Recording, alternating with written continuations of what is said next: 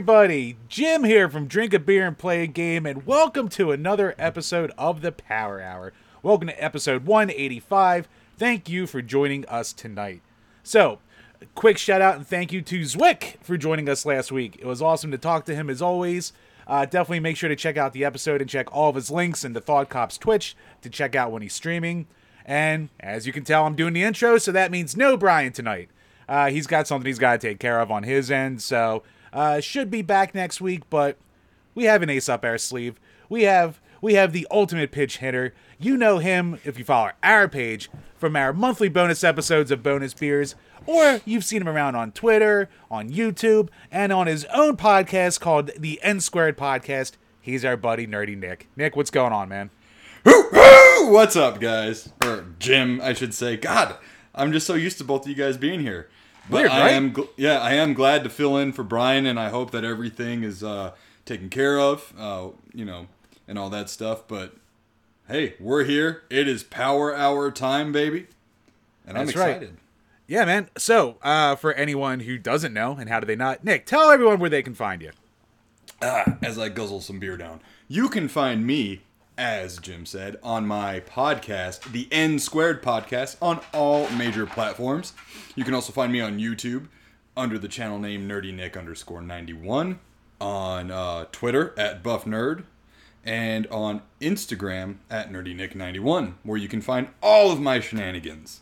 Lately, I've been a little bit busy wedding planning and whatnot, as this is my wedding week. So we'll be getting back to some regular stuff, you know, in the next week or two. After Thanksgiving, of course. Yeah, you've been uh, doing pretty damn well with your podcast, and it must be like nice and freeing to just be like, oh, I'm a nerdy guy, so you can like hit every single gamut of whatever you want from week to week. You don't have like a set thing, kind of. It's just like, oh, this week's gonna be wrestling heavy, or like your last episode where you talked about the new Modern Warfare 2 for like an hour. Yeah. Yeah, it is it's pretty awesome. I that's the one thing that I I think I prefer over uh, YouTube videos is that I have a mic and I have subjects and I just go. You know, there's no worrying about, you know, what video theme I'm going to do or this or that or the other thing.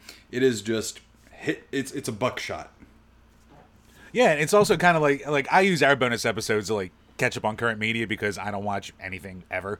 So Right. it's actually nice. Like you kind of do it a little bit on your thing too. Like I remember one of your earlier episodes of your podcast, you just sat there and listened to the whole new Limp Bizkit CD. Oh yeah, yeah, yep. That is exactly what we did. We did like a song, uh, song by song uh, review. Just two bros sitting on the couch listening. Yeah, man. Yeah. So uh, actually, speaking of sitting on the couch and drinking as you do, what are you drinking tonight? Right. So tonight I am trying something brand new that I've never had before. This is from Belching Beaver Brewery. Um, this is called America's favorite peanut butter flavored milk stout. It is Ooh. a stout with natural flavor. Um, it comes in at 5.3 alcohol uh, by volume. Uh, I don't know where, where this comes out of. Let's see. I'm not sure where this brewery is. It's established in 2012. It says um, peanut butter flavored milk stout. I'll read the brief description here. It says Troy came up with the idea of combining the flavor of peanut butter with our milk stout, and he nailed it. Don't let the dark color fool you. This beer is delightfully easy to drink with cascading aromas of roasted peanuts, dark chocolate, and coffee.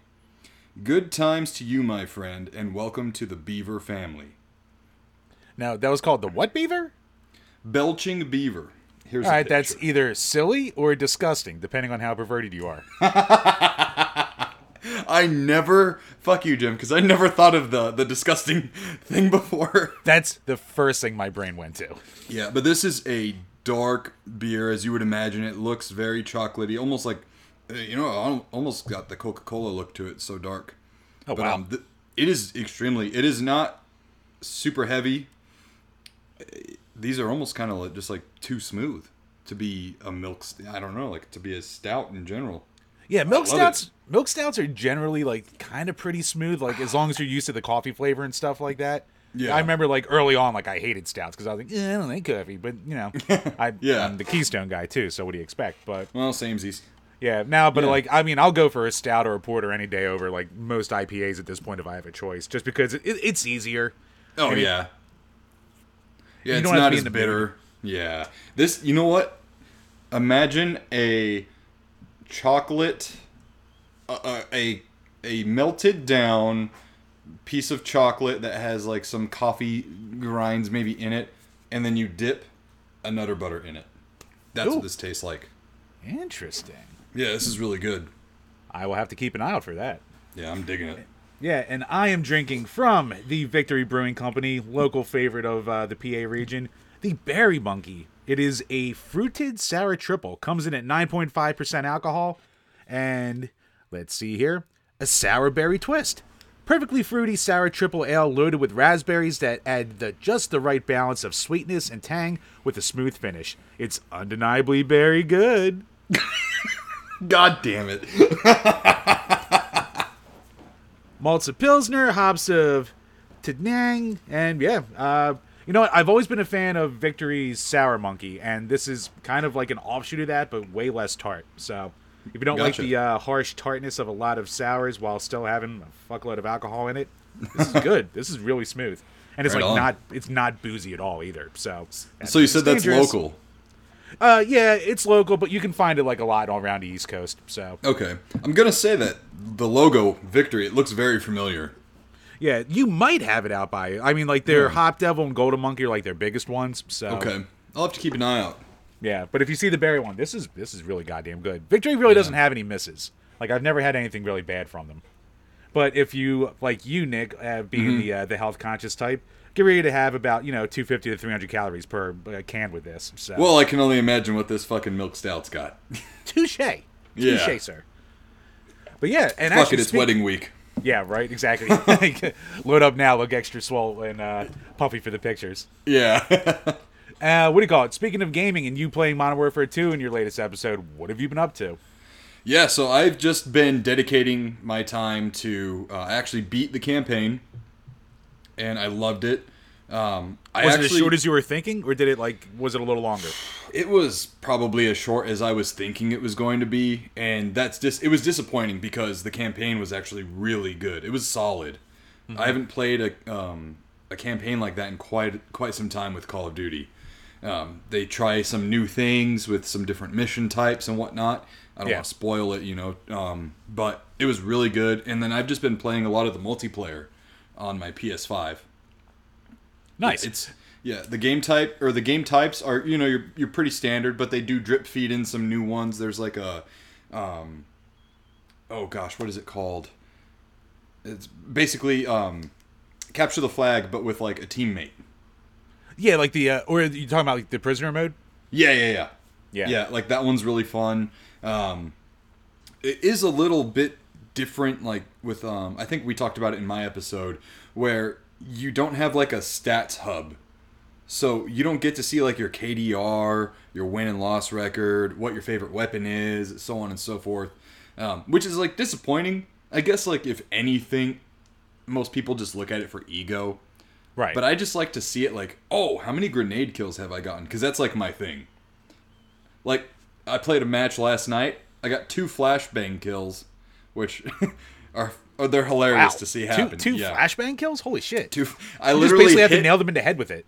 yeah, I hit a guy with a flashbang, and you just see him collapse immediately, and it was fucking hilarious. And then I got like three Semtex kills in that um that game as well. Nades are kind of my thing, but um, yeah, it is a really fun game. It's a solid pickup. Uh, I did get like kind of pissed off because uh, the the week after I got it, um, Target did a buy two get one free sale, and that was one of the games on the list. And I was like, "Are you fucking kidding me right now?" But it's all right because you know what? Like, I went to GameStop, did the whole like night of release, um, where they do like the you know special event or whatever for that. Yeah. Um, I got the steel book along with it and a giant Modern Warfare 2 poster. Uh, so it was really cool. I, I, I really like the game. I'm digging it. Um, I haven't really been doing too much of like trying out a, a new game per se, other than Call of Duty. Uh, just because I've been so busy uh, right now, I'm just more along the lines of like, give me something I can pick up and play. Yeah. You know? No, makes perfect sense. Yeah, what do you call it? Uh, I don't know if we got into it too deep last episode, but Brian and I did the midnight release like we always do. Uh, 10, 12 years going for him, something like that. Yeah. Uh, at this point, I just download it to my Xbox because like the time it takes to fucking load it from a disc and download the rest of it, and I'm playing on the original Xbox One. So like I'm playing on ancient shit with that because that's what my buddies who play COD still have. So like by the time I'll be getting on, it'll be like 3 a.m. and they're ready to go to bed almost. So I buy it, I preload it, and then like I'll just get the physical for the shelf for like two dollars in like three years. So Right. Yeah. because we was- used to. Oh, sorry to cut you off, but like Oh, yeah, we good. used to like hang out for like a couple hours before, hit the bowling alley, have a couple beers, get some Taco Bell, load up, and then you know go home and set everything up. But you know we're older, kids, time. One buddy's in fucking Seattle now, so Oh you know. jeez, yeah. Yeah, that was like the the biggest like setback for me. I was like, "Cool, got the game. Go home, download it." I put the disc in and I didn't fucking realize you have to download the game and then download the campaign and download multiplayer and any and all updates that come with it. So, Yep. when my PS5 was just on my Wi-Fi, it told me 23 hours. but once I hardlined it, it was like an hour Oh, you nice. know. But still, I was like, Jesus Christ! I have like the fastest fucking internet um, package out here, and it's still gonna be like 22 hours. That's crazy. I think it's time for a new router if it's giving you that kind of Wi-Fi. Holy shit! I guess so. I, I, I'm using this like panoramic fucking thing that they provide, but I don't know. I can even see my picture lagging right now. I don't know. It's like going in and out every now and then. A little bit, but eh, it's whatever. Yeah. It'll be fine. But So what have uh, you been playing? Actually, what do you call it? Finally, finally, finally, finally finished up fucking XCOM 2. So I put Yeah, I saw like, that. put like about 60 hours into that goddamn game. Like it's a it was donated to us years ago. And uh yeah, we were bad about getting around to it, but I'm so glad we finally did because it's fucking excellent. Yeah. So I'm obviously going to save like the uh, thoughts for the full review, but my god, it is a game that will drive you crazy. It will kick your ass, but you just keep coming back for more. And it's actually like a game that you have to like let yourself lose. It's one of those Right. games where you really learn more by losing than you do by like it's a strategy game, so like you're always tempted to just like reload a save when you fuck up. But Right. you're just gonna have the wrong strategy going into it your first time. So yeah, just let yourself lose a couple rounds. Uh, my uh, our buddy Leo the Incredible t- was like, dude, just let yourself lose a couple times. That's how you'll learn. But yes, finally done that, and actually that's the first time in ages where I finished up a long ass game. And I immediately went to the expansion and booted it up on hard mode because I wanted to just Oh wow. it's it's got its hooks in me. So I'm gonna treat that as like a casual play now because I have other shit to get to. But Right. yeah, that was I really really enjoyed that.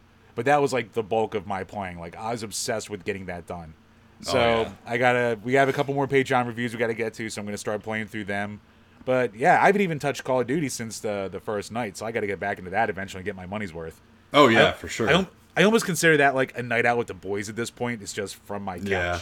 So it's like a night out at the bar. I spent hundred bucks at a bar. I spent hundred bucks on a game. Whatever. yeah, yeah. I'm speaking of XCOM. I'm I've been waiting. Now it's it's probably too close to Christmas, but I do really want the Mario plus Rabbids uh, sequel.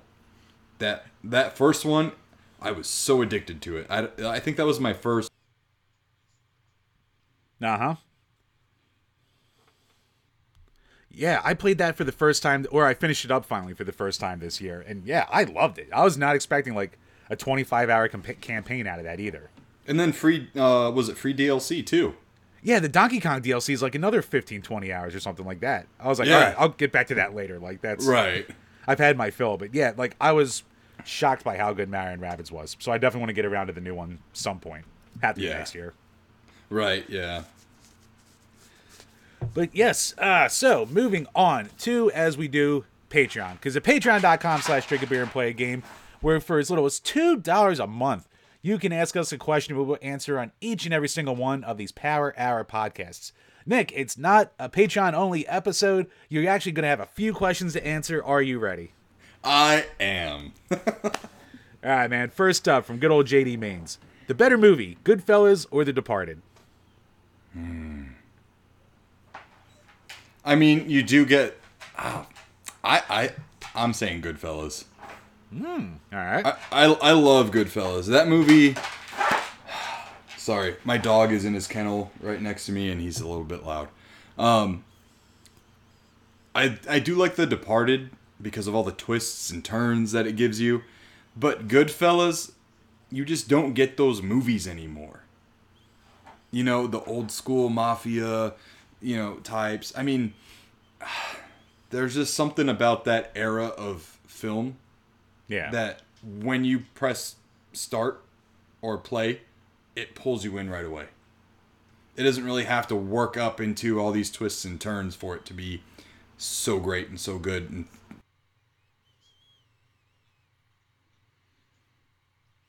Yep. No, I hear Goodfellas is it's excellent. I haven't watched it as much as I should. I think I've only seen it like twice. So like I've seen Casino way more. I've seen the Godfather movies like you know a fuckload of times. But Goodfellas for some reason I've never gotten around to like watching like a bunch of times. I, I need to change that. But uh I, I mean I'm a Departed guy. Like you can ask either Brian or I. Like that was one of those movies back in college that like we would always just pop in on a random night and shit like that. For us, it's like infinitely quotable. Uh, like you know, the twists and turns hooked us in, but that's just like it's like ingrained in like our friend group and stuff like that. You Yeah. know, even like Dan from Console Wars when we were like rooming with him for like too many games, or when we just hang out, we just wind up getting drunk and just quoting The Departed all goddamn night. he's a fiend with that too. So. Yeah, I mean, for love, I mean, they're both fantastic movies, but just for like you know the personal effect, I go Departed. right, yeah. So we're doing 50-50 booking here. I see. Yes, Yeah. Ah. We're, we're doing late two thousands WWE in this bitch. Yeah. No, I mean, there's just I, bro. There were not enough Joe Pesci, Robert De Niro mafia movies, man. You know, and I know. Ray, Ray got- Liotta. You know, R.I.P. Ray Liotta is probably his finest work. I mean, oh yeah.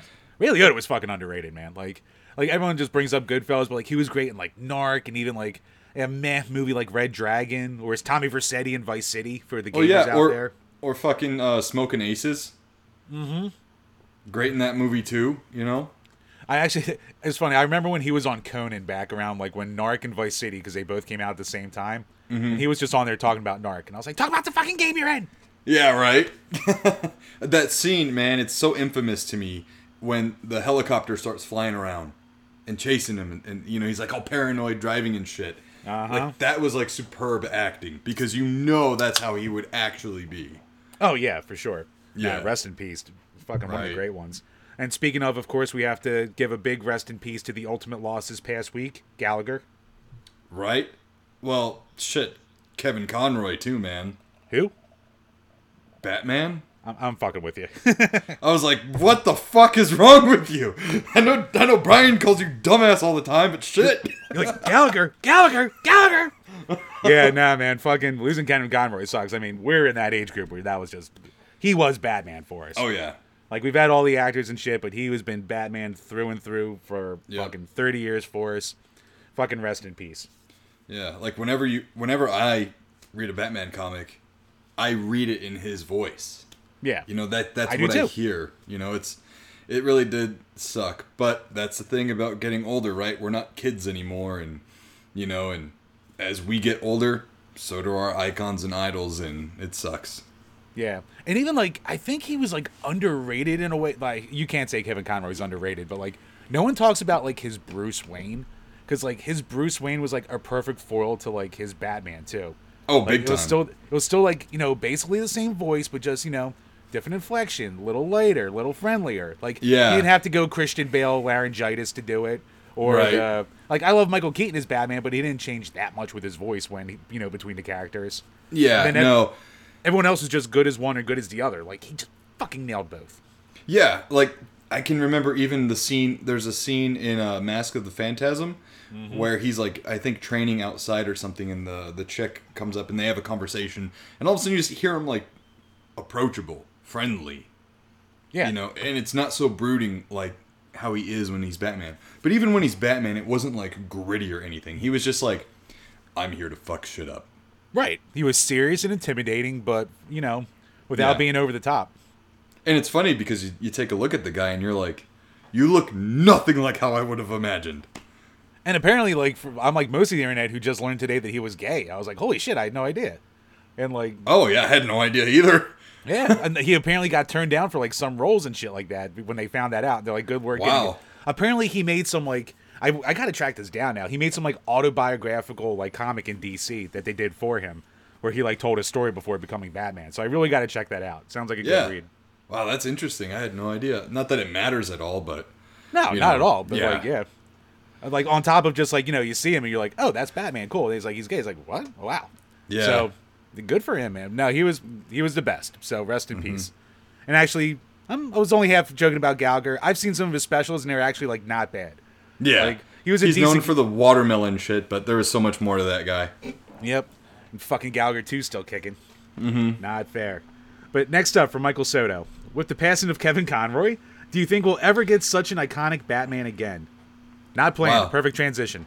Bam, there we go. Yeah, I man, I think there's going to be a lot of I'll say this. I feel sorry for whoever has to be the next Batman in the, in any animated realm. Um like the the newer DC animated stuff is pretty good. Yeah. Um, it's way better than their movies have been. Um, and that Batman is fine for the most part. I think they kind of swap around some actors, if I remember correctly.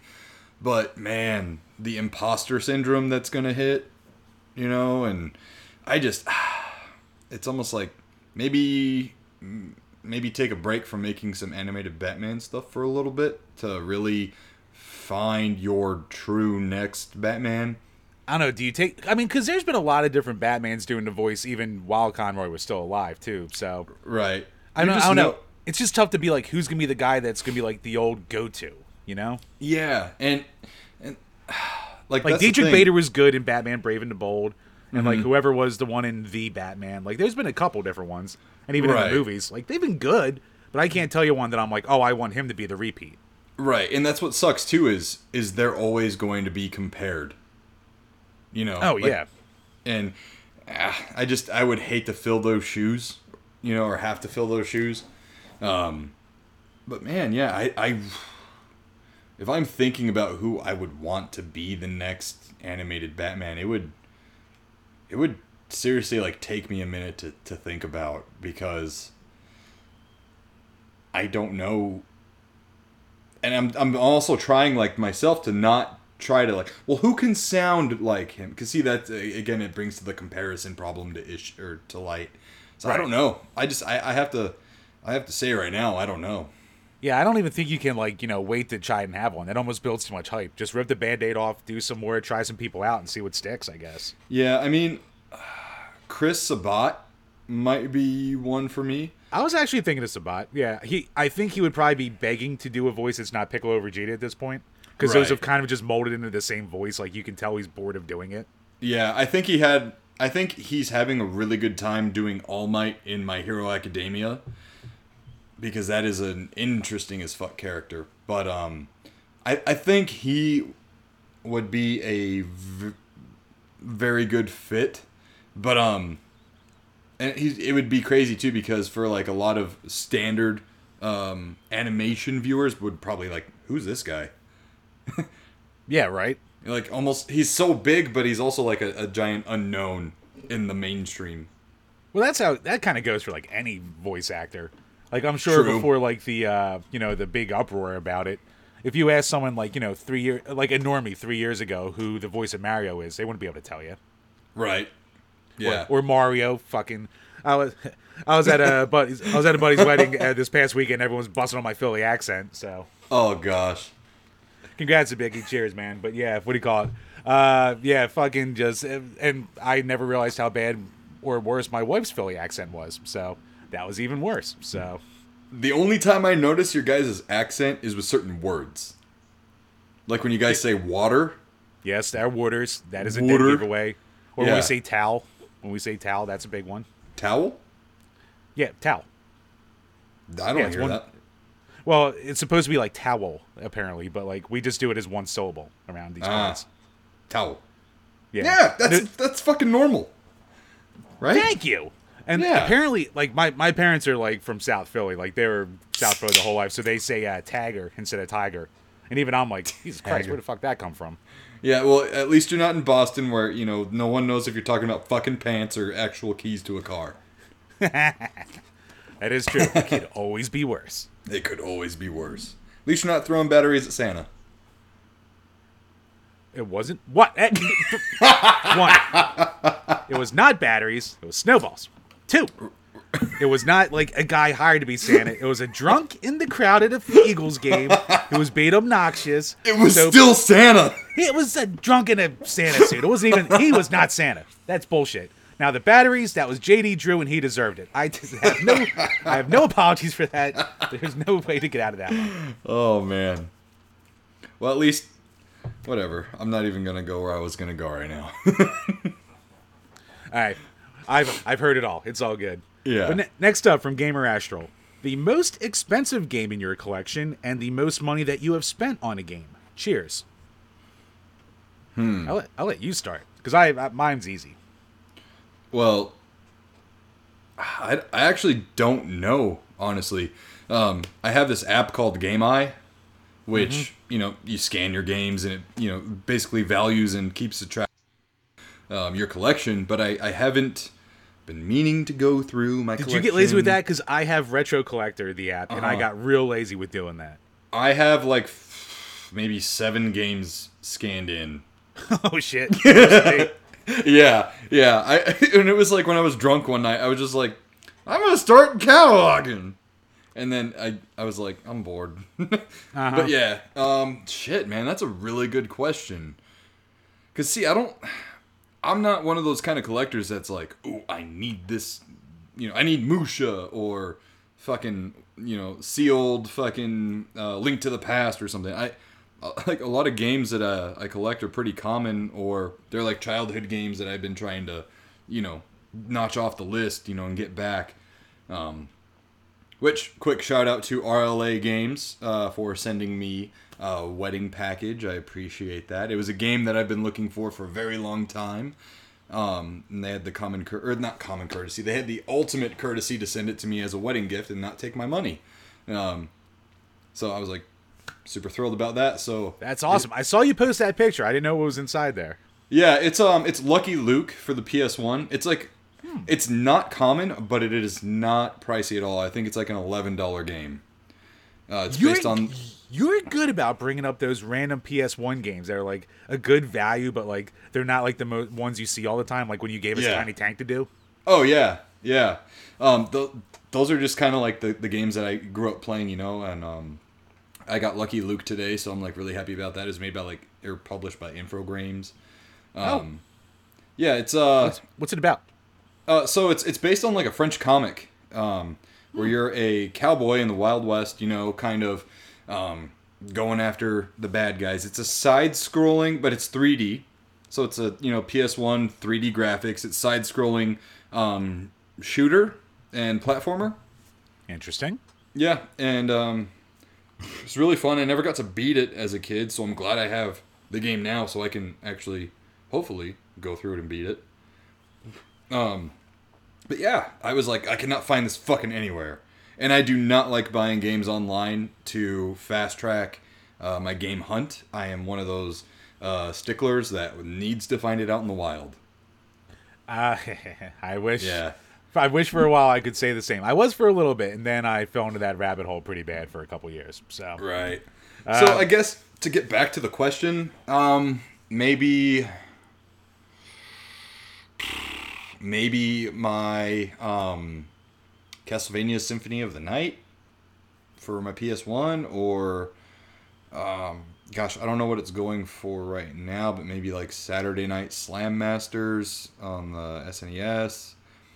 I don't know. I really, I, I am horrible. I probably have like a five hundred dollar game in my collection and have no idea about it. yeah, you're gonna stumble across a posting one day, and be like, "Oh wait, I think I have that." Right? Yeah. Like I don't know. Like I have Rumble Roses. I don't know how much that's worth. That's not worth a lot. Because Yeah, I have it no. too. Yeah, it's a fun game though. It is a fun game. Yeah. I was like, "Ooh, booby wrestling." Ooh, go on. Yeah. Ooh, physics. yeah. Yeah. Um, I don't know. Oh, you know what? I do have Mortal Kombat one and two signed by the cast. Oh shit, that's cool. Yeah. Yep. So I got those games signed by the cast. So I'll just say that. Fuck it. There you go. Solid. Actually, what do you call it? Well, I got to talk to Dan Pesina shortly at, for a little bit of too many games, and he was like the nicest fucking guy. Was not expecting him to be like five foot two, but the Oh, yeah, he's fucking guy in the world. Yeah. Yeah. Did you get to meet any of the others? No, that, he was the only one I think that was there. Oh, okay. Yeah, he got to meet um, Brittany and, and whatnot because he remembers me from all the other conventions we've run across. But yeah, they're really cool people. Very, very big drinkers. I think the original Sonya Blade has me blocked on Twitter. So I, Ah. I, I know one of the Sonya Blades does. So can't remember which one. Gotcha. So uh, ah, That's that's fine. I'm I'm uh fucking blocked by uh, Kendra Lusts on Twitter. So what? yeah, yeah. She like posted a, a, a tweet. You know, like how when AEW announces they've signed someone, it'll say so and so is all elite. Yeah. Well, she did that, but for herself. Okay. And I was like, just because you can take a bump from the back doesn't mean you can take a bump on your back. Block instantly. to this day, still blocked. I checked the other day. I was like, I wonder if I'm still blocked. Worth it. yep, totally. Ah, Jesus. It was like a sick burn. She's a lovely girl, though. But besides that, uh, yeah, to answer the question, it's funny you bring up Musha. It's funny you bring up Musha because that's my fucking answer. That's the most I ever spent on a game, and that's the most expensive game in my collection right now. So when I bought it, it was probably it was like around three hundred. Uh, I got it complete, well, mostly complete, because apparently there's like a big part of like any complete Musha collector is there is a registration card that went with it. Right. So I remember when I found out about that, like the card was selling on its own for like fifty bucks, and I was like, I'm not paying for a fucking registration card fifty bucks. Right. I wish I did back then because now that's worth like three hundred bucks or adds more value. But even then, the game's like worth like fucking seven hundred without it or something. So Oh damn. I mean, yeah, no, that's a pricey boy now. Yeah. I That's one of actually those- um. That's when I was getting into shmups too, and that's like when I was like, if I don't buy it now, it's just gonna get worse. So I just bit the bullet, and I that was before kids, so I had the money to do it. So there you go. Right. I actually um I, I feel stupid because I've passed on it two times now. I passed on Splatterhouse two and three, complete in box back in like 2018 Uh-huh. 2019 when it was like 90 bucks, Yep. and now the loose cart is 90 bucks. And I passed on it again because I was like, I'm not paying that. I already have like, I already have different ways of playing this game. Yeah. you know. But then now I'm like, I wish I had it. You're like, like but but I still want it. I just want- I had to justify it. I was like, the label's smudged. I don't need that. Yeah, I mean, I have both of them. Those were ones I got in my collecting phase, so I they did not come cheap, but it wasn't what it is now, at least luckily. But yeah, Yeah. Splatterhouse was one of those series when we did reviewed it like six, seven years ago that I was like, you know what, I just want to own all of these. So Yeah. Yeah, the remake's not too bad either. No, I like the remake. That game is underrated. It's got a shitload of problems, but it's a fucking ton of fun. It is a super fun game, dude. I don't know what people stick up their asses with that game. Oh, it's too repetitive. Like, have you played God of War 1 through 3? Uh, yeah, have you played any game from that generation? Right? Like, yeah, they, they fucking you know beat them up. and files. Uh, shut up. Enjoy the game. It's got boobs. Enjoy it. Right? And it's got, like, one of the best voice actors in the game. Yeah, fucking uh, Jim, Cummings. Jim Cummings? Yeah, I was blanking Yeah. on it for a second. Yeah, but him as the Terror Mask was mwah, chef's kiss. Dude, boom. Fucking perfect. yeah, Come And on, yeah, Rick. He's got your girl. you know, like, oh, it's the best. or like when you die, it's like, man, you really are a fuck up, aren't you? Shit Right? Like Yeah. he's just antagonizing you the whole time. It's the whole time. Yeah, I mean, unfortunately now that's a pretty expensive. That's one of those games that during uh, lockdown went from a ten dollar game to a hundred dollar game. So Oh, the the reboot? yeah, that went up. Oh wow, I have it on um 360 and PS3. Oh, well, you're sitting on some pretty good uh, cash. Money. See, that's what I'm saying. I have no idea what any of my collection is worth. They might have gone back down since then, but there was a while where they just went. Same with those WWE games. Yeah, fucking here comes the pain out of nowhere. It became like an eighty dollar game. Yeah, when it would be like 10 bucks, you know, at your local game shop. Please take it. Yeah, exactly. It's like ah, fucking wrestling games. They're not worth shit. Well, not anymore. Right? Yeah. And last up from Burn Retinas. When it comes to fast food fries from major chains, who is the best and who is the worst? Hmm. I feel like I'm gonna upset some people with my answers. Uh oh. So, the best, I think, in my personal opinion, is it. I don't know if I can technically say it because it's a seasonal thing, but the nacho fries from Taco Bell. Good fucking my five year old is obsessed with them right now. Oh, dude, they're so good. We we ordered Taco Bell last night, and they gave us like double what we ordered, like on accident. What? Yeah, so I reached in my bag and there were two nacho fries, and I was like, Oh, "What did you pay?" Well, I'm not saying anything. All right, fuck yeah, you know. but yeah, so nacho fries are probably like my favorite, dude. Mhm. That's a good pick. Now, for the ones that are around all the time, what would your pick be? Probably. Man, okay, probably Chick Fil A. Oh, all right. Yeah, I'm down with the are good. waffle fries. Yeah, They're very good. Yeah, and they're like not overly salted either. You know, and you, you can eat them with the Chick fil A sauce or without it, and they're fine. Mm hmm. No, for sure. Good pick. What about you? Yeah. Uh, you know what? I haven't had them in years. I got to get them again to see if they still hold up and taste as good as they did before. Fucking Checkers had the best goddamn fries in the fucking world. Checkers. Do you even have Checkers out in Arizona? No, I don't think so. Is is there any other name it would go by? I don't know. Maybe it know, has. like we have Carl's Jr., but you have Hardee's. well, I don't even have Hardee's. I got to go to fucking Delaware for that. But Oh yeah. shit. Okay. But yeah, um, yeah, no Checkers. I don't know if they have another brand. Like it's a lower end fast food joint. Okay. Like as a burger place, like the burgers are kind of trash, but Mm-hmm. their fries were always god tier. Um, but yeah, I'm a Chick Fil A fan as well. You know who Mm-hmm. stepped their goddamn game up? Fucking Wendy's stepped their goddamn game up Oh, with their fries. yeah. When they started doing that commercial campaign for their fries, Mm-hmm. yeah, that was some good shit. yeah. When they when they started putting that sea salt in there, sea salt terrible in beer, awesome in Wendy's fries. Yes, agreed. And uh, for the worst, hmm. I got my answer ready to go. right, let's hear it. McDonald's. Really? Yeah. Yeah. Ooh. I like my fries consistent. That is a good point. They're Yeah. they are extremely inconsistent fries. Yep. Because you either get them right out of the fucking fryer or they've been sitting in that fucking bin for like 30 minutes. Mm-hmm. Oh, when And- they're sog monsters, it's awful. Or, or they're too hard and they're cold. Yeah, that too. You know? And like, it's just, I hate, I, I think with McDonald's, I always get ripped off when it comes to bang for buck because they always give you those little shriveled up pieces. There's always way more of those than the long fries. And Yeah. you never get any meaty fries because they're all the fucking like same diameter and width and everything. Mm-hmm. Unless you get like the little curvy end pieces with the fucking dagger point on them. yeah, yeah, yeah.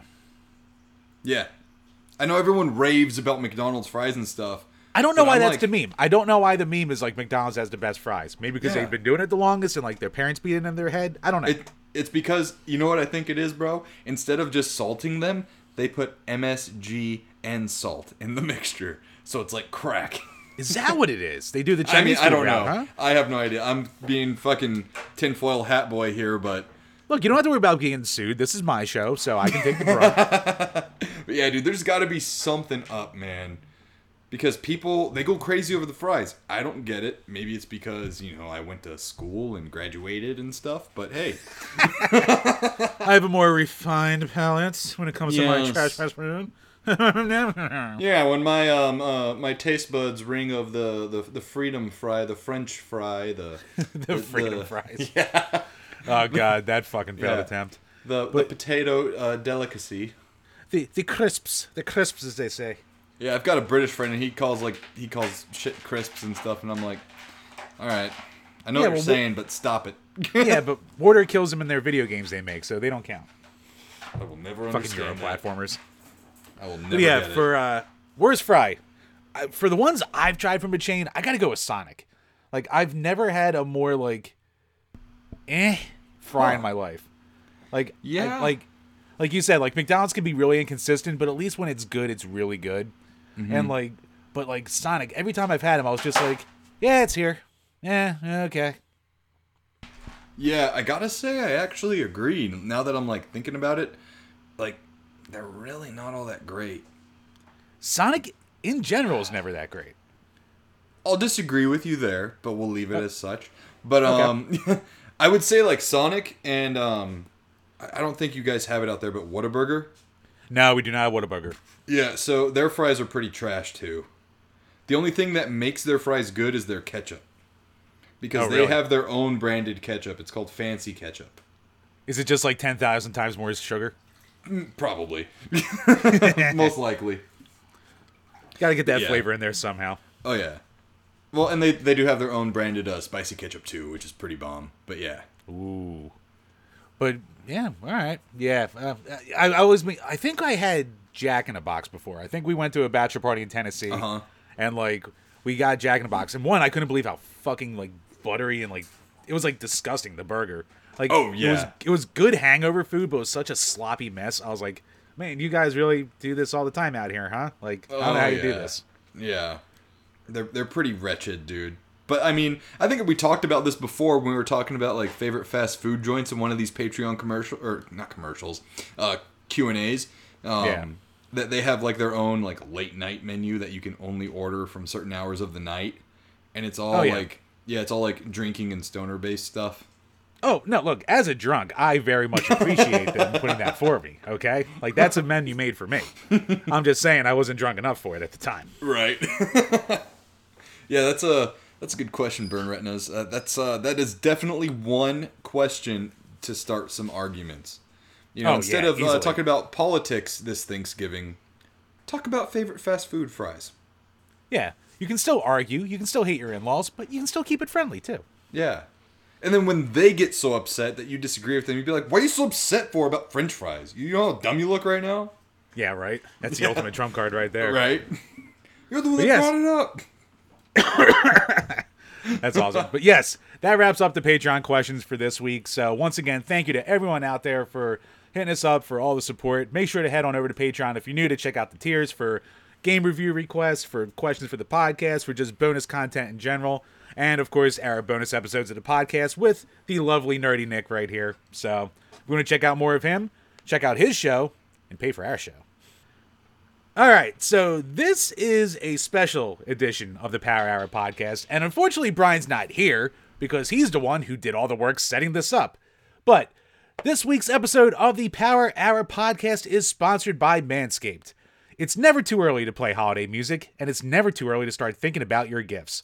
Whether it's for a friend or friends in your pants, you can make this season to be jolly with Manscaped.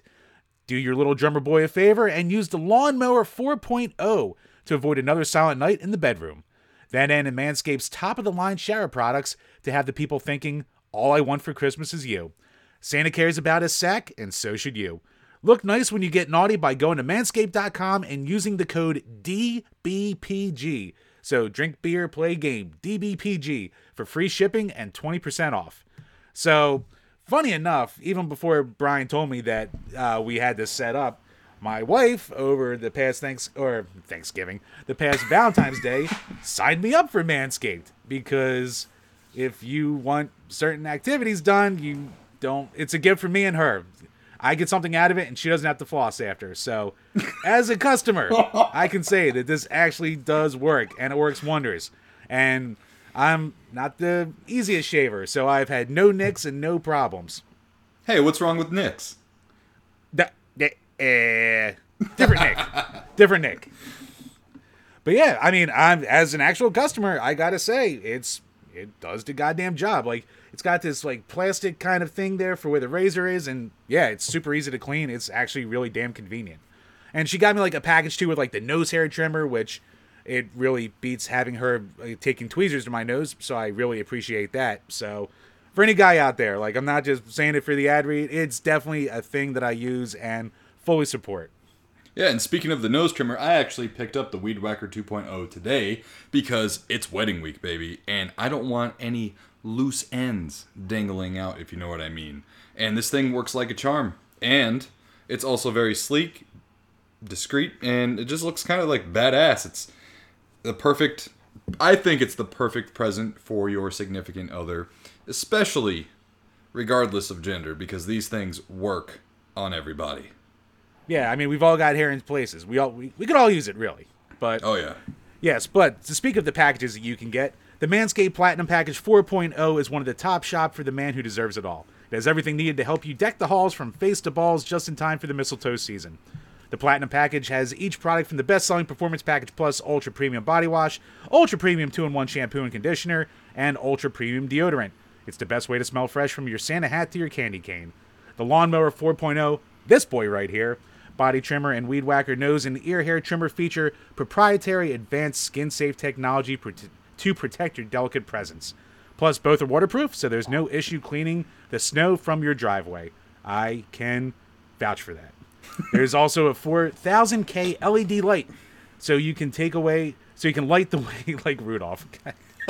now, now that you've now that you've groomed Candy Cane, it's time to make sure you don't smell like a reindeer with the Platinum Packages shower products. All of Manscaped shower gear is sulfate free, vegan, and made to have your skin feeling hydrated and smelling fresh. But smelling good doesn't stop at the shower. The Crop Preserver Ball Deodorant and Crop Preserver Ball Toner can solve stank problems all day long. Once they touch your sack, you'll never go back. The Platinum Package 4.0 sitting under a tree is guaranteed to put anybody in the holiday spirit. And for the perfect stocking stuffer, add in the brand new Body Buffer, an incredible body scrubber that makes exfoliating easy and a lot cleaner than the old loofah. So, get 20% off and free shipping with the code DBPG at manscaped.com. That's 20% off with free shipping at manscaped.com and use code DBPG. Manscaped. Get your jingle balls ready for the holidays. All right, so we are back with our normal news segment. And first up comes to us from the Game Data Library. Nick, I mean, well, I already spoiled this for you because I sent you the uh, all the topics beforehand. but I of asked, what do you think is the most highest selling game of all time in Japan because it just got broken? And it's a Uh, recent goddamn game. I'll give you that hint. Not that you don't already Um, know the answer.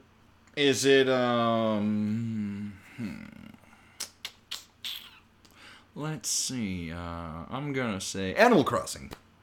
Wha- Wow, I would have never guessed you would have gotten that right. Yes. Well, gee willikers! Well, golly goddamn. Yes. Slap me Animal- upside the head and call me Sally. goddamn. yes, Animal Crossing New Horizons on the Nintendo Switch came out in March of 2020. Only been out for just under 3 years and it's already the highest selling game in Japan of all time, beating out Pokemon Red, Green and Blue combined, coming in with 10,450,000 units sold. That's fucking crazy. Holy shit, that's like their population. Actually, it kind of is. It's like almost every single person. That, like I know Dragon Quest is like a holiday when they release in oh, Japan. Oh yeah.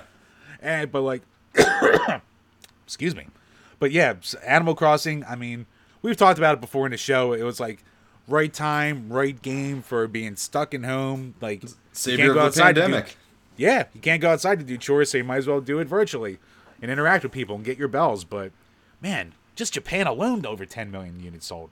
Yeah, like, have you have you ever played Animal Crossing? Uh, yeah, so Evelyn has it on her Switch, but of course, you know, like I've helped her um, get from point A to point B in the game and whatnot. It's never been my cup of tea because you know it. I've never been one of those kind of like life simulator kind of people. I do play the occasional Power Wash simulator or House Flipper game. Or um, shower with your dad simulator, as we do. Oh yeah, fucking Jim. Um, A game so bad, even Steam pulled it down. Yeah. Um, but no, it's it's never really been a game that I've played, and also too, like I know I would definitely feel guilty knowing that it is like a living ecosystem, and then being like, ah, I'm not gonna play this game for three months, and then come back, and everyone's like, where the fuck have you been? I'm dying. yeah, I have life, man. But no, yeah, it it it definitely is one of those games, especially like when 2020 and all that glorious shit happened. Oh, yeah. um, I think was it, it was a very um I'm not gonna like try to be like too hokey or corny here, but I think that game brought a lot of people together and did a lot of good for the world and, and got people into gaming who weren't necessarily gamers. Yeah. It was almost like the Wii effect, where it's like, you know, it's a thing that like anyone can pick up and play, anyone can enjoy, and like you said, it got people, you know, communicating with the ecosystem and going on Twitter and you know making deals for bells and all that other bullshit that you can sell to each other. Yeah, it was pretty uh, it, was, was pretty unique. It was pretty pretty neat to see that happen during a time. Yeah. So this is this uh so it's coming from uh, Game Data Library on Twitter, and it's showing the top 20 games of all time. Three of them are Animal Crossing. Holy shit. Animal Yeah, Animal Crossing has the top spot, but also uh, New Leaf on the 3DS is number eight with uh, five almost six million units sold, and Wild World on DS has 5.35 million units sold. So Japan Wow. loves them some goddamn Animal Crossing. Yeah, and then besides that, it's it's actually kind of what you expect. It's a shitload of Pokemon. There's like, I think it's like half the list is Pokemon games, and then it's a couple Smash Bros, uh, some Hmm. Super Mario Brothers, and Brain Age randomly. What? Yeah, Brain Age 2 on the DS is number 16 with 5.1 million items sold. You know, I'm not gonna lie. I'm really surprised there's no Final Fantasy on there. I am actually surprised about that as well. Yeah. I'm actually surprised there's no more. Like, for as much as people talk up Dragon Quest over there, Mm-hmm. uh, there's only one on there Dragon Quest 9 on DS at number 20 with 4.4 million sold. Wow. That's that's pretty bewildering. Now, it does say includes digital data, estimates used when needed. So, I mean, yeah, it's obviously they're all perfect numbers, so you're not going to get the exacts. But Right. let's see, there's one, two, three, four, five, six, seven, seven Pokemon entries on here. Wow. Uh, then there's a couple Monster Hunters. Uh, Super Mario Brothers still at number four in the old Famicom. So Holy cow. yeah, Wow. you want to talk about like and uh, Splatoon two and three, surprisingly enough. You know that I'm actually not surprised by. Really, Yeah, that game is what you would call I think what what what is their term they use kawaii or whatever for for being like uber cutesy and shit, you know? oh okay, I know what you're talking about. Yes, Yeah. I'm not weebed enough. Yeah, no. Uh, the only reason I know that term is from uh was it when Conan went down to like that district in one of his episodes on his show. Oh yeah, that's right too. and they Forgot dressed about him up all you know like oh god yeah anyways um wow i i i don't think i would have ever really put animal crossing as number one on there because i never thought that that would i don't know. Like I knew it was huge, but I didn't know it was that huge, especially in like one area and especially in that short a time period too. Like that's crazy. yeah because i mean i could be totally wrong here but i thought that game had more of a western feel to it to be quite honest Yeah, maybe it's just because of like the uh the Twitter circles and I mean we're, you know, Western country to them. Right. So you know, we saw it all over the fucking place. Like I I know people who put in a thousand hours into that goddamn game. Yeah. So I know the obsession was real. I just didn't realize that like, you know, a country with only so many millions of people, basically almost all of them fucking bought the game. right it's a crazy install base i'm that's kudos to them right Yeah, exactly. And I mean like the Switch has just absolutely killed it during its lifespan. So oh yeah I mean with as many Switches are out there, it kind of makes sense. Yeah, I'll actually be I'll, I'll I'll be sad to see the Switch go whenever that time comes. Me too. Um, I, I forget. I saw something somewhere today. Now that you bring it up, where it's like, you know, Switch units are starting to sell less and less, and you kind of have to expect it. We're five years into its life cycle, and I can't What- believe that either. yeah, we're old. We got Like- old quick. Like, can can you believe that? I I can't. I feel like Breath of the Wild just came out, you know, like last month. I, I know. It feels like it just came out still, and uh, yeah, we're five years in, getting probably close to the end of the life cycle of the original Switch. Like, Yeah. it, it was underpowered when it came out. It's just you know shown its age more and more. Yeah. But yeah, um, I wonder is is um, Legend of Zelda on there at all?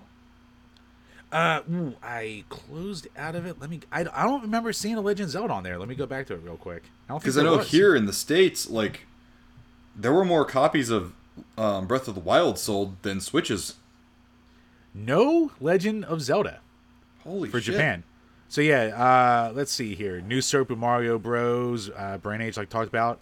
One or two monster or one Monster Hunter game, Monster Hunter Freedom Three, on the PS on the PSP. The PSP snuck in there. Good for Holy them. shit!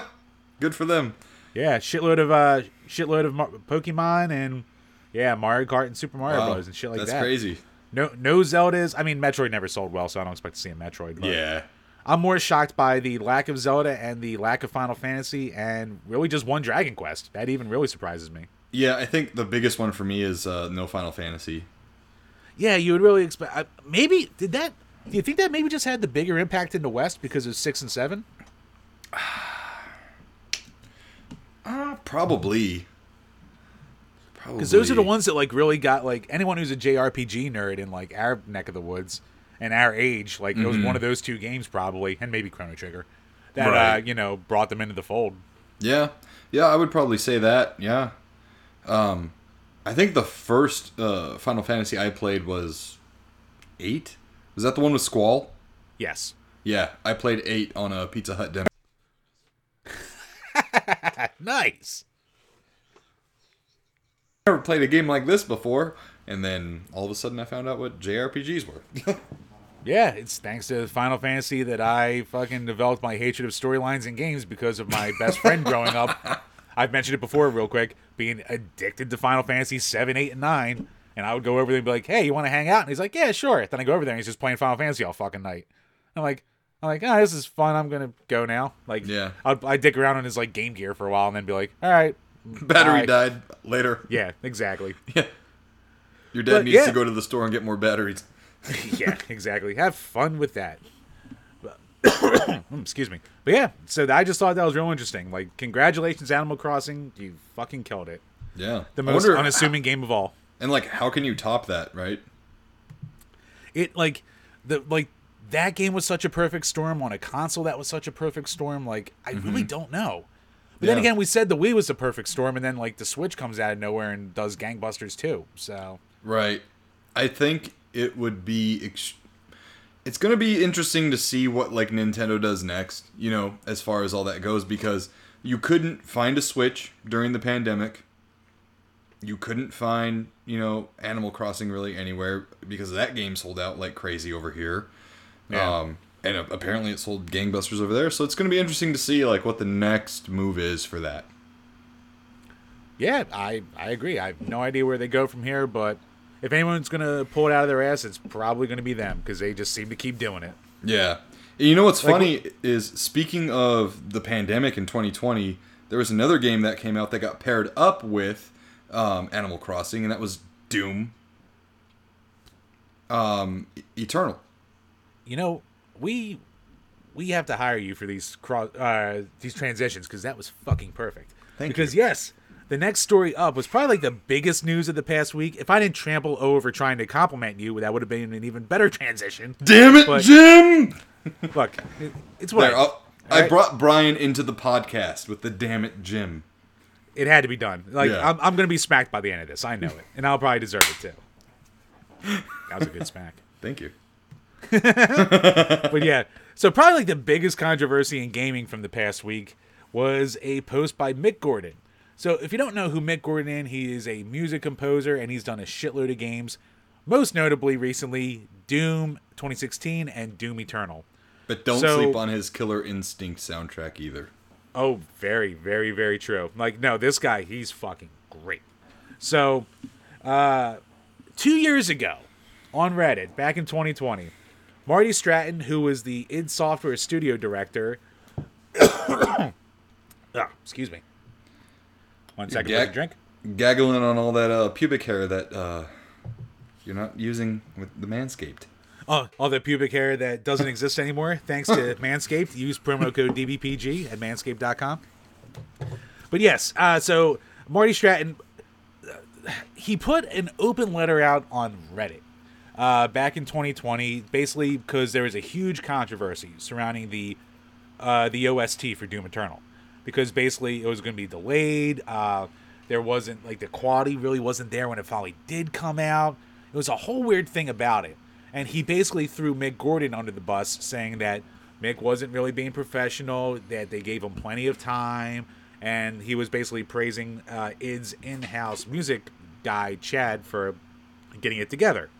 So, out of nowhere last week, Mick comes out with this gigantic rebuttal. Absolutely huge. I read through the. Uh, Nick, did you read through the whole thing or? So like I skimmed the I, I read like his opening statement into this whole um, rebuttal that he had posted and whatnot, and you can like you can find it all on online, but I read the gist of it, and then once it got to bullet points and everything, I was like. I don't have time to read all of this right now because there's a lot in this. Mick is a very um, thorough professional. I mean, Oh, you yeah. can like you can see the um the documentaries that they've done just by showing or listening to one of his lectures on how he composed the soundtracks for Doom and Doom Eternal. I mean, you think you're listening to electric guitars, it's fucking chainsaws run through like 20 different mixers. So, if the man is thorough with his work, he's going to be thorough with his words. And I Oh. did not have enough time to uh, dig into all that. I was patching a roof today, but dude i do not blame you so i read through this let me put it this way he does a summary a tldr as i like to torture brian with at the end that's like five pages the summary is five pages. This was a half hour read minimum if you sat there and read the whole thing which i did. And i will not be going through the entire thing for you but the basic gist of it came down to so mick works remotely and he's a mm-hmm. contracted worker and basically he depends on good communication between his studio and the game developers himself. So a big gimmick for Doom Eternal was that they wanted to have the gameplay really ape what the music was and back and forth. So Right. as you would get into like more calm parts, it would be calmer music, more intense action sequences, more intense action parts. Mm-hmm. And, And the problems the, the game would actually i'm sorry to cut you off the game would actually vibe off of how you're playing and throw the music that way Yes, exactly. So it, it's a game that's so important that you know what's going on between the two things, and they figured, like the according to Mick, the id side was like, okay, you start working on stuff, and we'll you know patch it in here. And Mick's going, well, if you want my music to ape what the levels are doing, I need to know what the levels are doing. Right. And like a lot of the levels were not ready yet at that point. And like if you read the language of the contract that he signed, it was pretty fucked up because it basically had carte blanche to take anything that he made. They could review anything, and at their mm-hmm. whim, they could say this isn't good enough. Do something different. But they could say do something different, but they could still keep the source material that they had. So he basically went through what they wound up. If I remember correctly, I, I'll try to look it up real fast too from this long ass document. But I think it came down to he wound up with two and a half hours of music that he produced going into the game, and id wound up using five hours of what they sent him, and they only wound up paying him for the two and a half hours. And he actually did not get paid for like eight months at the longest point it was ridiculous yeah, they were holding up his pay for a long goddamn time. He was getting like, there were times where he was getting no communication at all from id. Uh, when id was at E3 announcing Doom Eternal, that's when they dropped uh, that they were doing an OST without even talking to him, right and that's bad enough. But they marketed the OST as Mick Gordon soundtrack. So all of a sudden he's like, "Holy fuck! Now my name's attached to this, and I have no idea I was even supposed to do this." Mm-hmm. And like you know they he i gotta say for as bad as it handled all this mick was really trusting and really gullible to a fault yeah like this is like a cautionary tale like if i was any kind of contract like you hear horror stories all the time from the video game industry from like developers and crunch time and shit like that. Like Right. this poor fuck was living out of his studio and missing like easter and christmases and shit like that just to mm-hmm. try and get this work done. Like like in the normal business world they have a thing called CYA cover your ass. Like good on Mick. He kept every single email so he has receipts out the ass in his document dude after like if he was doing all of his calls over Skype for fucking with business he should have been recording all of them too. Right. At this point. Like I don't know you know there's a legality of recording phone calls and all that bull crap but like after a while like if you're feeling shit's going down you gotta like fucking you know really watch out for yourself. Exactly. So it had this extremely turbulent, terrible development cycle for him. Uh, he got raked over the coals in a lot of way, and the game eventually came out to universal acclaim. But the soundtrack that eventually came out was, according to Mick and to reviews from people who got it, one it was late, and mm-hmm. two it was garbage because the in-house music guy kind of just spliced together stuff without like really like balancing stuff out. There was a lot of pop-ins. The levels were all wrong. Like he didn't make it musical mm-hmm. because Mick wanted to make a full soundtrack. Like you can't just put in sound clips. You have to like you know make a score basically. right And yeah, so there's all this shit going down, and people were complaining. So this Stratton guy decides to fucking go to Reddit to put, and he put a pretty lengthy thing, basically throwing Mick under the bus. Mm-hmm. So two years later, we have Mick's final statement here in his long form thing. The link will be below if you want to read through the whole thing. I got to tell you, it's a really interesting read, but block out about 40 minutes because it is long and detailed, like Nick just said. Yeah. Like, did you read this on the toilet? Some on the toilet, some back and forth between other stuff, but yes, the toilet was Yeah. involved. It was great Yeah. toilet weeding. Weeding? Right. I just Weeding? that. Weeding. The Weed Whacker 2.0. Manscaped. Code drink a beer, play a game. D. DBPG, manscaped.com. 20% off your first order and free shipping. But um, yeah, man, and like that's the thing too that really sucks is the soundtrack is fucking amazing. I can't tell you how many times I've listened to it just on repeat at the gym via YouTube.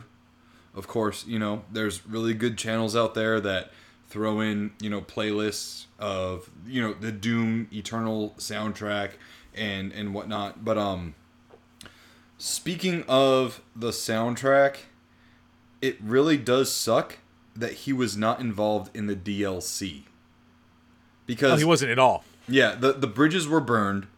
You know, he had been thrown under the bus and run over and and like you said, he was gullible to a fault, but that's because he's probably a good guy, right? He seems like a super nice guy. Yeah. Yeah, and all he cares about is his craft at the end of the day. Um and no no fault right to the fill-ins for the um, ancient gods dlc but there is such a stark difference in the sound and for someone who loves doom as much as i do like i can't tell you how many different versions of doom i have you know from the the beginning the very first to now like i have doom eternal on on um Xbox, PlayStation. I don't have it on Switch, um, but I was there for like day one launch. You know, I've got I've got a fucking Doom lunchbox. I've got you know like the fucking Nice. The Doom Slayer is my dream cosplay, but I think his name's Andrew. Sh- uh, gosh, Schult or Shoholt or, or something like that, uh, who did the um, the Ancient Gods uh, DLC. Like he had some big shoes to fill, and you can just really feel the the stark difference between um, Mick Gordon and and his work. It it really sucks that it went down this way because the Ancient Gods had a lot of opportunity for Mick's creativity because Yeah. that DLC was such a uh, um I'm not going to say like a a different kind of game because they really did amp up the difficulty and scenery um Yeah. in the in the ancient gods. I mean, for fuck's sakes, I'm I'm, I'm going to spoiler alert in in um the ancient gods you get to the um the closing of Doom in its current storyline Oh shit. and you fight yourself basically and you learn about like who the maker is like basically like who is god and who is the devil and you end up fighting the devil which is basically yourself Huh. and it's it would have been so great to see Doom um, Doom finish out with Mick Gordon and his soundtrack because like I can tell you like names of songs in that soundtrack that are just so fucking metal, dude. Like the only thing they fear is you. You know, um, there's the Super Gore Nest um, song that that I listen to that every time I bench. Um, you've got Metal Hell and the Gladiator song. There's just so many. ah, I can rave on and on about the soundtrack, but I am extremely bummed because I know that there will never be another Mick Gordon soundtrack for any other Doom that comes out. It's not looking good. No. I mean, they got to do some real fucking kiss assery to ever get him back. And it's actually funny because um, later on in the thing, he talks about how he tried to get this hit piece by Mike Stratton taken down off the Reddit because, you know, people were just. Here's why I take Mick's side for a quick side note. If you're going to put out a big official corporate statement about a major fuck up for a thing that you thing, for a thing you think, good job. Thing you think. for thing you think for a thing you announced and you know said it in E3. Why is your rebuttal an official statement on fucking Reddit? Of all places. So the second I hear that, I'm like, all right, I'm on Mick's side. Fuck Reddit. I fucking Yeah. hate Reddit. So you know what? Mick's right. Yeah. So, of course, all the redditors fucking started to spurg out, and they got you know spent everywhere, and people were attacking Mick, and for a while, it ruined his personal reputation and professional reputation. Mm-hmm.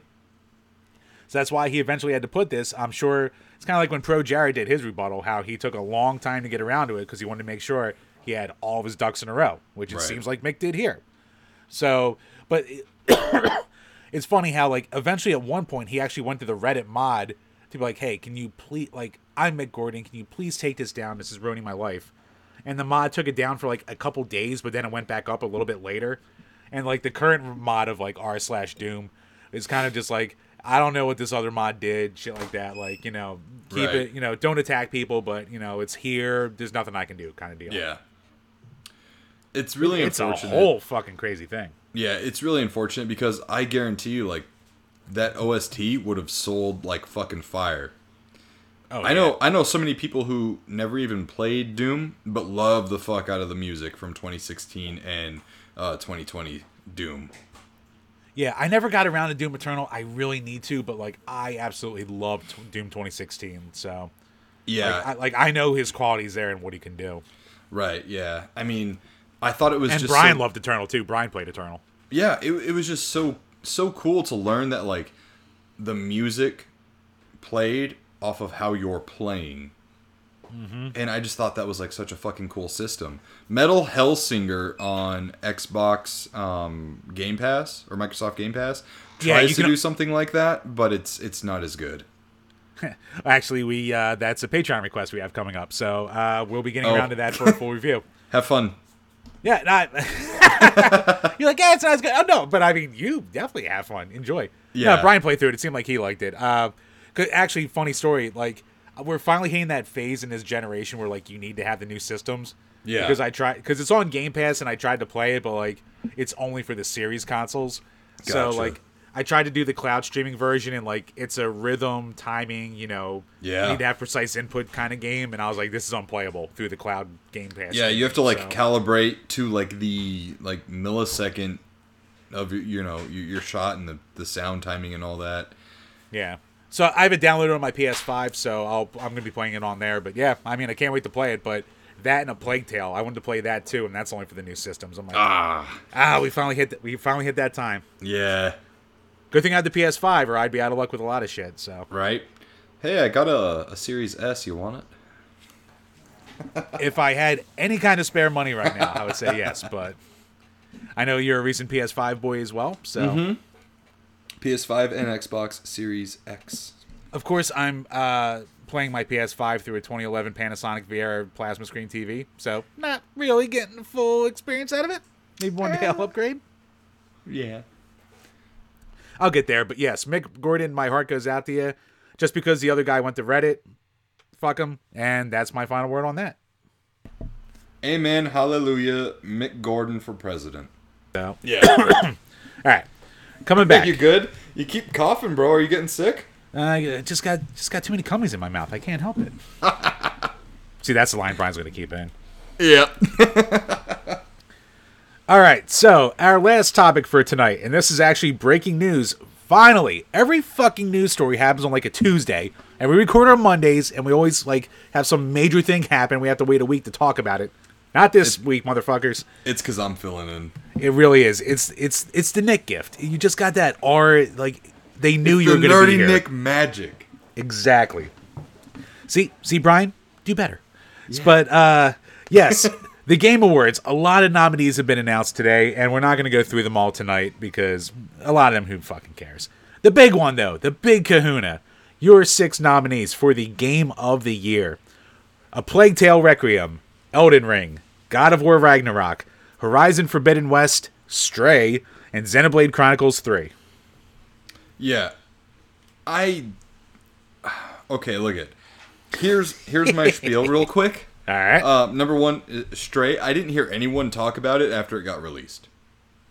I heard like it maybe had like some fire to it, maybe for like three days on Twitter, Like, ooh, look at I can run around as a fucking cat. Cool, whatever. Um, also, number two, God of War Ragnarok just fucking came out.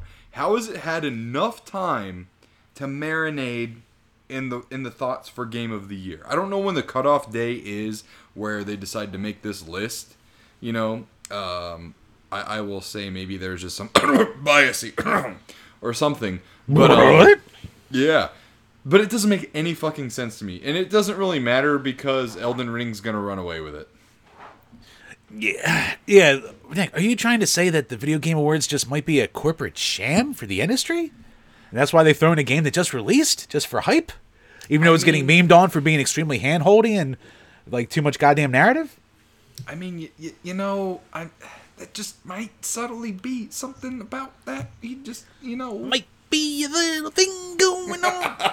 but yeah, I mean, to your point with Stray, like, like that was like the meme game of the year, but even for like being the meme game, like it only had like you said a couple weeks of lasting power. Like it Right. came out, people were like, "Oh, this cat game's pretty goddamn cool," and they talked about it for like maybe a month, and then it just like went away. right. Now, granted, like I know it's a short game, and there's like no replayability to it really, so you know it is what it is, and people Mm-hmm. did seem to like it, or it's just you know the fucking internet and a cat, and you throw that together, and then everyone just loses their mind. Right. But like let, let me just play devil's advocate here and say okay if god of war ragnarok made the list with coming out what in the last seven days yeah, how the fuck is like call of duty not on that list then I don't think Call of Duty's ever going to get that kind of love again. They could make the best game of all time, and I still don't think they'd throw it on a list here. But you know it's it's already sold like what over 10 million copies Has it that much? yeah it was something like that i, I saw it on um i think it was fucking um twitter Yeah, I mean, Call of Duty is one of those ten poles that like Activision lives and dies by. So like, it has to sell every. It's like EA with sports games. Like they need them to sell this much every year. Yeah. That's why we see them every year. But uh, again, just playing devil's advocate. I'm not saying it's game of the year. You know, it, it is my fucking um, uh, toilet paper of a game. You know, you, you you go through them as much as you go through toilet paper because that's Call of Duty. yeah, But I Like- just I am so bewildered that fucking God of War made it on there. I don't even know anyone that's fucking beaten it yet. it could have it could have not released, and it probably still would have been on here, the way this is looking. Yeah. But yeah, like Hori- like I always feel bad for the Horizon series. Now I haven't played them. I always hear that they're fucking fantastic. Mm-hmm. But they have whoever times the releases for Horizon games needs to be shot. Because Oh, the time. the first one was a week before Breath of the Wild, so that Yep. got completely overshadowed. This one a week before Elden Ring. Holy Yeah. shit. How do you have Yeah. that much bad luck in a row? Fucking horrible timing. Yeah, like I'm happy to see a Plague Tale recognized on here because I just played the first one this year and Mm-hmm. it really was excellent. I want to play the new one, but I gotta be honest, I haven't heard a lot of people talking about it either. Right. So, like, that's like the storyline game of the year, I guess. Yeah. Uh, Xenoblade Chronicles 3, it's cool to see a Switch exclusive on here, JRPG. Sure. So that's cool. yeah. Uh, Horizon doesn't have a chance in hell. Like, it's going to come down to Elden Ring and Ragnarok, but like, like you said, I can't see it not being Elden Ring because, like, Elden Ring was like a cultural event in gaming this year. Like, Yeah, it was like you can liken it to fucking um, Animal Crossing, what we talked about earlier. kind of, yeah. Like, Like everyone was fucking playing it. everyone was playing it. Even people who hadn't played other like FromSoft games played. Wound up. Pick, it's the first FromSoft game I bought. Uh, it, it's the one that got memed on to high heaven. It's the only thing people talked about for a couple months as far as gaming goes. People still bring it up. Game devs for other companies still bitch about it Yep. and try to cope and say that it's a Bailey designed game just because no one's buying their shit dick games. Guess what, motherfuckers? People just like a game that lets you play it as a game and have a real adventure. So, like, Yeah. I I can't see it not being Elden Ring either. It's got to be Elden Ring. Yeah, and here's the other thing too. I I love video games. Let's just make sure I say that before I say what I'm about to say. I don't think there was really a whole lot of of good games that came out this year. You know what? You know what? Actually, is the most surprising thing to not see on here, and I had completely forgotten it even came out. Uh, the the Last of Us remake part one. I'm glad it's not on here. For like such I- a lazy remake as that was, really, and like you know, Yeah. really in No. essence. It has it, it, it look it, it has no business being in existence. There was no need for this game, no want for this game. The only reason they're releasing this game is is I guarantee you because of the show that's coming out. Yeah. And You that know- does look pretty good. We talked about it. It looks pretty good. Yeah, yeah. The show does look pretty good, and you cannot go wrong with um, the cast. But this is the second remake of this game, and they have the fucking. I hate this about Final Fantasy VII. They have the audacity to split it into separate parts Yep. to make you spend more money on something you already have that is semi current gen. Yeah, pretty much. I mean, the PS4 had the HD remake, Mm-hmm. and this is just another. Like, I know it's a little bit of a reimagining and shit, but like, it doesn't do that much new from what I've seen. Yeah, no. I mean, you get some little texture differences here and there, but at the end of the day, like, bro, this this did not need to come out. Yeah, I think that's like the one like real glorious thing is that like the like that that's a game that you're like, all right, the game industry is just going to jerk it off because it's Naughty Dog and Last of Us, and they're going to throw it on there. But they mean- did it. So Yeah. kudos, kudos to you, Geoff Keighley, for keeping it off there. I got to give you that. Yeah, but uh, yeah, uh, I don't know. I just I feel like out of all the games that are on this list, I'm not really impressed by any of them. Yeah, like like I said, I still want to really play a Plague Tale because I liked the first one so much. Yeah. Elden Ring I really liked, but I only put like 15 hours in. I got it. Like I'm gonna put that on my resolution list next year to actually beat it.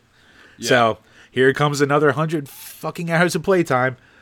Yeah, yeah. I think uh, my co-host Josh, he had spent uh, 125 hours. I want to say. That's what I hear like from all my buddies who like actually beat it. They all Yeah. spent like over hundred hours to beat it. I'm just like, oh god damn. Yeah, I mean, like I'm a dad. You know, we're both dads. We both got you know um, jobs that take a lot of our attention. Um, you know, and and whatnot. Like I just, it is so hard to see myself sitting down and playing through a game that's going to require 125 hours of my time Yep. you know like i would as much as dis, as disappointed as i was with how short um modern warfare 2's campaign was i was like ah i beat a game Yeah. Thank You know? God.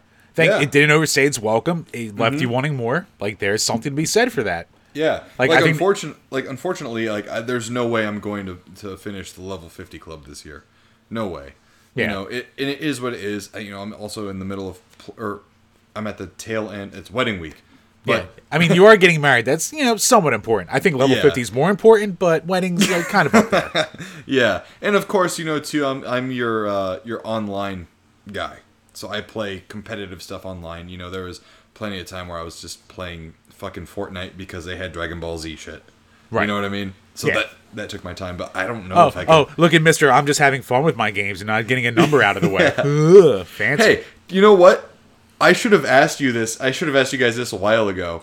Um, does getting a uh, a battle or a victory royale count as beating Fortnite? I would throw that in there. Yes.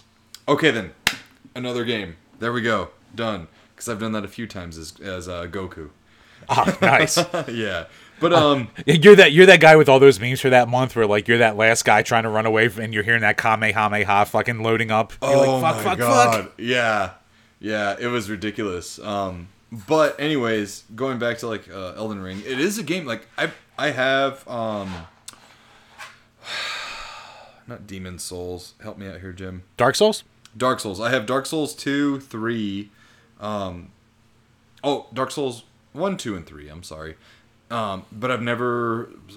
I, I think I played like half an hour of, of Dark Souls 1. Yeah. You know, and I'm like, ah, it's not for me. But Elden Ring looked like it lived up to the hype. And I really do want to play it. It's just so daunting looking at the, the time that it's going to take to beat it. Oh yeah, there's there's no way I can do level 50 next year if I plan on beating Elden Ring, and I would much rather beat Elden Ring. So Yeah. Like that's gonna take up so much goddamn time. Is level 50 going to be a thing next year? Well, I I assume we're gonna try it again. I mean, Uh-huh. why not? Yeah. I do have. I don't know. I don't know how I'm gonna have the fucking time to do it again because I'm gonna Right. I'm gonna barely scrape into fifty some this year. So Yeah, I mean, we we're both collectors. We both have Mm-hmm. a lot of, you know, NES games, SNES, you know, Genesis and whatnot, and we could probably beat a lot of those games. I'm sure, you know, but yeah, it, you have to focus onto that. But anyways, um, Stray did look interesting. I won't lie. You know, I, I do want to play that. Like I was like a little bummed when it wasn't on Game Pass, but I do want to play Stray.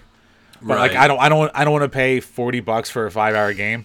yeah, like a cat simulator and a cyberpunk aesthetic, and like, it just it looked cool. I'm, I'm a dog person, so you know, me and Right. dog.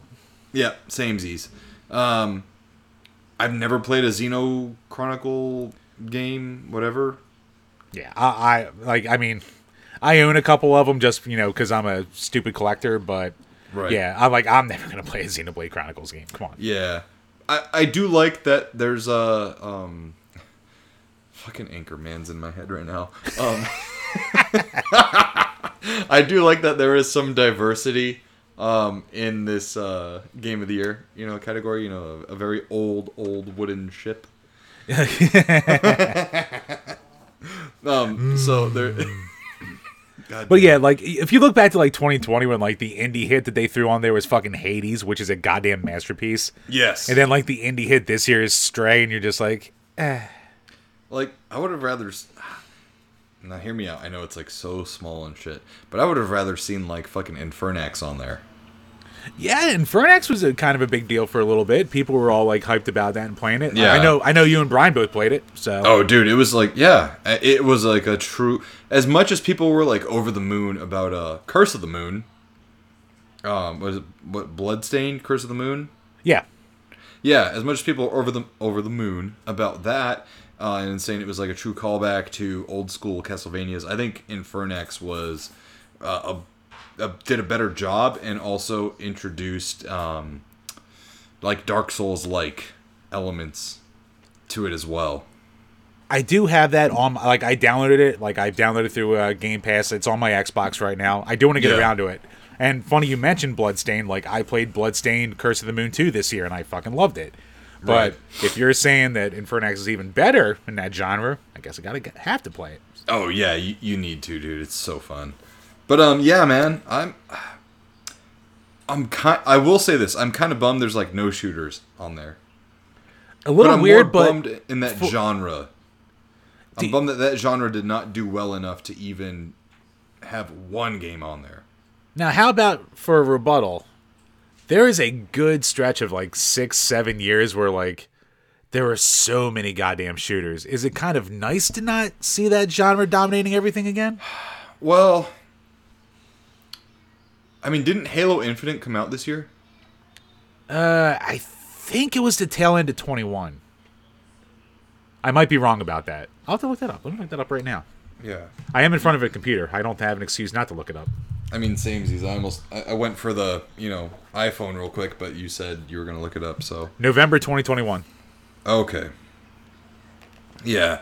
Well, I guess depending on what day apparently that came out, because uh, obviously God of War made Yeah. the list this year. You know, who who knows? I don't know what the candidates were It's last so year. goddamn goofy. It's already there. Dude, yeah, it's like it's didn't it come out like last Thursday or, or Once you brought that up, it's like, holy shit, that really did just come out. yeah, like I have friends who bought the game day of and still haven't beaten it yet. Yeah, like, and they're just like, oh, oh like that. Oh, fucking what? What? Oh god, I'm trying to think of like that perfect comparison where like you can just show, you can just like show up and you like automatically get put to like the front of the line kind of deal. It's like being like an A-list celebrity. Yeah, it's like being like a rich white guy. Yeah, exactly. God of War is the rich white guy that everyone hates. Yeah. I mean, he is literally white. He, his skin is literally white. It is. It is. It is ash white. It's literally Yeah. ash. Boy. But yeah, no, um I don't know, man. If Halo wasn't on last year's, then I would say it deserves to be on this year's. But that could be easily rebutted if it was on last year's. But either way, I, I get what you're saying. I just I guess I'm sad and miss the days of like when Gears was was at its high and Halo was at its high and and fucking Crackdown, the first one anyways, was like breaking barriers and, and whatnot. And you had Borderlands on there and shit. You know, so it's like meh. I I do wish maybe you know what it is, bro? You know what it is? Number Let one, hear it's it. me being it's me being too nostalgic and not letting go of my past. And number two, it is me being so fucking bitter that Doom Eternal didn't win Game of the Year in 2020. what did win in 2020? I can't remember. I, th- I know Doom was up for it. I think. Was it God of No. Did God of when did God of War was that 2019? Oh, fucking Last of Us Part Two one. Uh, what do you call Oh. it? Which I haven't played. I can't comment on it. I never even played the first one. I got to get around to it, but I feel like those games, if anything, are so um overhyped and shit. dude, you know what? I think about that with like all the Naughty Dog cinematic games at this point. Like, I, Yeah. I, I do want to play at least Last of Us One, which like everyone seemed to love, but like, like this year, I finally got around to Uncharted Two, and I famously hate the Uncharted games, Right. and like, I eventually understood why people like two, because like the Uh-huh. last half of the game's pretty good, but I was still just like, it still had that like stink of like crappy combat and like too much cinematics and like Right. it's everything's just built to be like you know a movie in a video game form but it doesn't really do either as good as they think it is but it's Right. also an automatic 10 from game informer that kind of bullshit But see, like even there's, I don't think there's anything wrong with a cinematic experience as long as the gameplay is really good. Yeah. Look at back at like the the Tomb Raider, you know, reboot series. Those games were pretty fucking, uh, pretty fucking great, in Yeah. my opinion. But uh, and, and story wise too. But yeah, Last of Us, I feel like they're just overrated. yeah i mean i do want to give them a go and you know try it but like i also know I'm like it's gonna be a thing i had to force myself into Yeah, I played the first Last of Us, and actually, I think it was like the HD version, like the remake or whatever. yeah the ps4 like you know prettied up version yeah Yeah, yeah. Um, because I got a code for that actually when I got my PS4 Slim, I want to say, on Amazon Prime Day. Um, and after, like, do you know anything about the game? Ish like i don't like if you say anything i don't really care so Okay, it's fine So like, I played the first like half hour of the game where you play as Joel's daughter. yeah The night shit, you know, breaks loose. and well yeah it goes down and i know i know his daughter dies and ellie becomes like a surrogate daughter that kind of shit yeah Yeah, so like after I played as the daughter and got shot by like the military or whatever, I was like a fairly newish dad. Hmm. And I was like, nope, done. done. Putting this away. Because, you know, being a dad, like certain things start to like pull your it start heartstrings a certain it starts way. to hit different yes yeah, completely Yeah, before I'd be like, fuck them kids and whatever, you know, but now, I mean, sometimes still. i'll like fucking that, shoot her but- next Right? Yeah. yeah, yeah, yeah, yeah. Um, no rushing this bitch. But uh oh we're old goddamn we're old oh dude, yeah. Yeah. Oh. But yeah, I never I never really after that I put the put the game down and never picked it back up. But after seeing like reviews, gameplay and so on and so forth, I feel like that game is or that series is so underrated or overrated, sorry. Yeah, Yeah. You know, I, I eventually want to find out for myself, but I'm also not in a hurry. I'll, I'll do it eventually. I don't care. Yeah. Or if you want to force me into it, sign up for our Patreon. right? For as little as two dollars. well, if you Right? the game request is five? five bucks. That's Okay. the five dollar tier. Sorry, sorry. But uh, you do get the bonus episodes of the podcast with it, with the lovely nerdy Nick, who was so kind to join me tonight to bail my goddamn ass out because God knows I can't carry a show on my own. Nick, Oh, you you could, bro. You could. Nick, I, I've done it once and it went 45 minutes and it wasn't terrible, but I was like exhausted by the end. Like Yeah. I don't know, I don't know how Bill Burr does it like two times a week and he goes for like an hour and a half each time just by himself. Well, he's got a lot to say. He does fucking Billy Redface. But yeah. but Nick, once again, thank you so much for coming on this week, my man. And once again, please plug away. Where can everyone find you? You can find me on all podcast, major podcast platforms, and even on Audible of all places. Um, on the N Squared podcast, where for as little as zero dollars you can ask away. La di da. you can ask away any questions that you want. Just keep an eye out on my Twitter at Buff Nerd when I post. Um, we're going to be recording, and we want your questions. We will read them live on the air. Well, I guess it's not so much live, but you get the picture. Live enough. Just just imagine. It's basically radio. Yeah, yeah. It's new radio. Um, thank you to uh, all of our listeners in Iceland and fuck England and all the other foreign countries that we have an audience, which is bewildering to me. How do you have so many fucking women listening to your show? Um, Dude, we have like none. I have a 53% female listenership. It blows my mind because I thought I thought Brian was supposed to be the pretty one. I don't know if he's not as pretty as I thought, or if I'm just that repugnant. I don't know which. But we have like two percent, and you've got like fifty. You are doing something good, and, man. and, and it's crazy because we talk about pro wrestling, comic books, video games, shit that's going on in movies, um, and, and all that good shit. And we don't really pull our punches over there either, just like you guys. But you can find me over on the N Squared podcast. Um, you can find me on Twitter at Buff Nerd. Um, you can also find me on Instagram at nerdynick underscore 91. And finally, you can find me on YouTube at nerdynick underscore 91. Um, shit has just been kind of janky because I've been getting closer and closer to my wedding. This is wedding week, baby. November 18th, 2022. I will be off the market. So, sorry, Jim. But, uh,. I can still fap. But um, we will be getting back to our regularly scheduled programming, and once I figure out what's wrong with my PC, I'll start editing videos again and start doing all that good stuff. So, Gotta love technology. oh yeah. I Oh, and actually, to- before we sign off, Nick, how was that beer?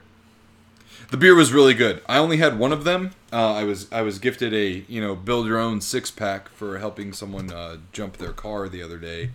Um, so they just gave me a mix of beers, but that that that um, peanut butter flavored milk stout by Belching Beaver was really good. It went down way too quick.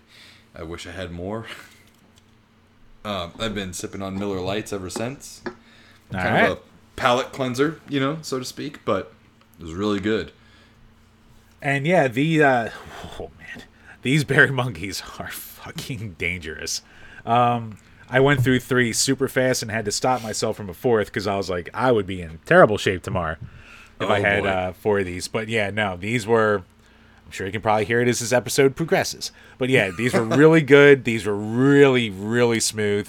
And uh, yeah, if you're a fan of sours, actually, if you don't like sours, but like you want to see why people can get into them, it's like a good starter for sours because you get a shitload of alcohol, but you don't get that like really harsh bite or like even overly fruitiness. It's very well balanced. So it's good shit right there. Yeah. And once again, thank you to Manscaped for sponsoring this episode of the Power Hour. Yes, of Use course. code. Code DBPG for 20% off your order and free shipping.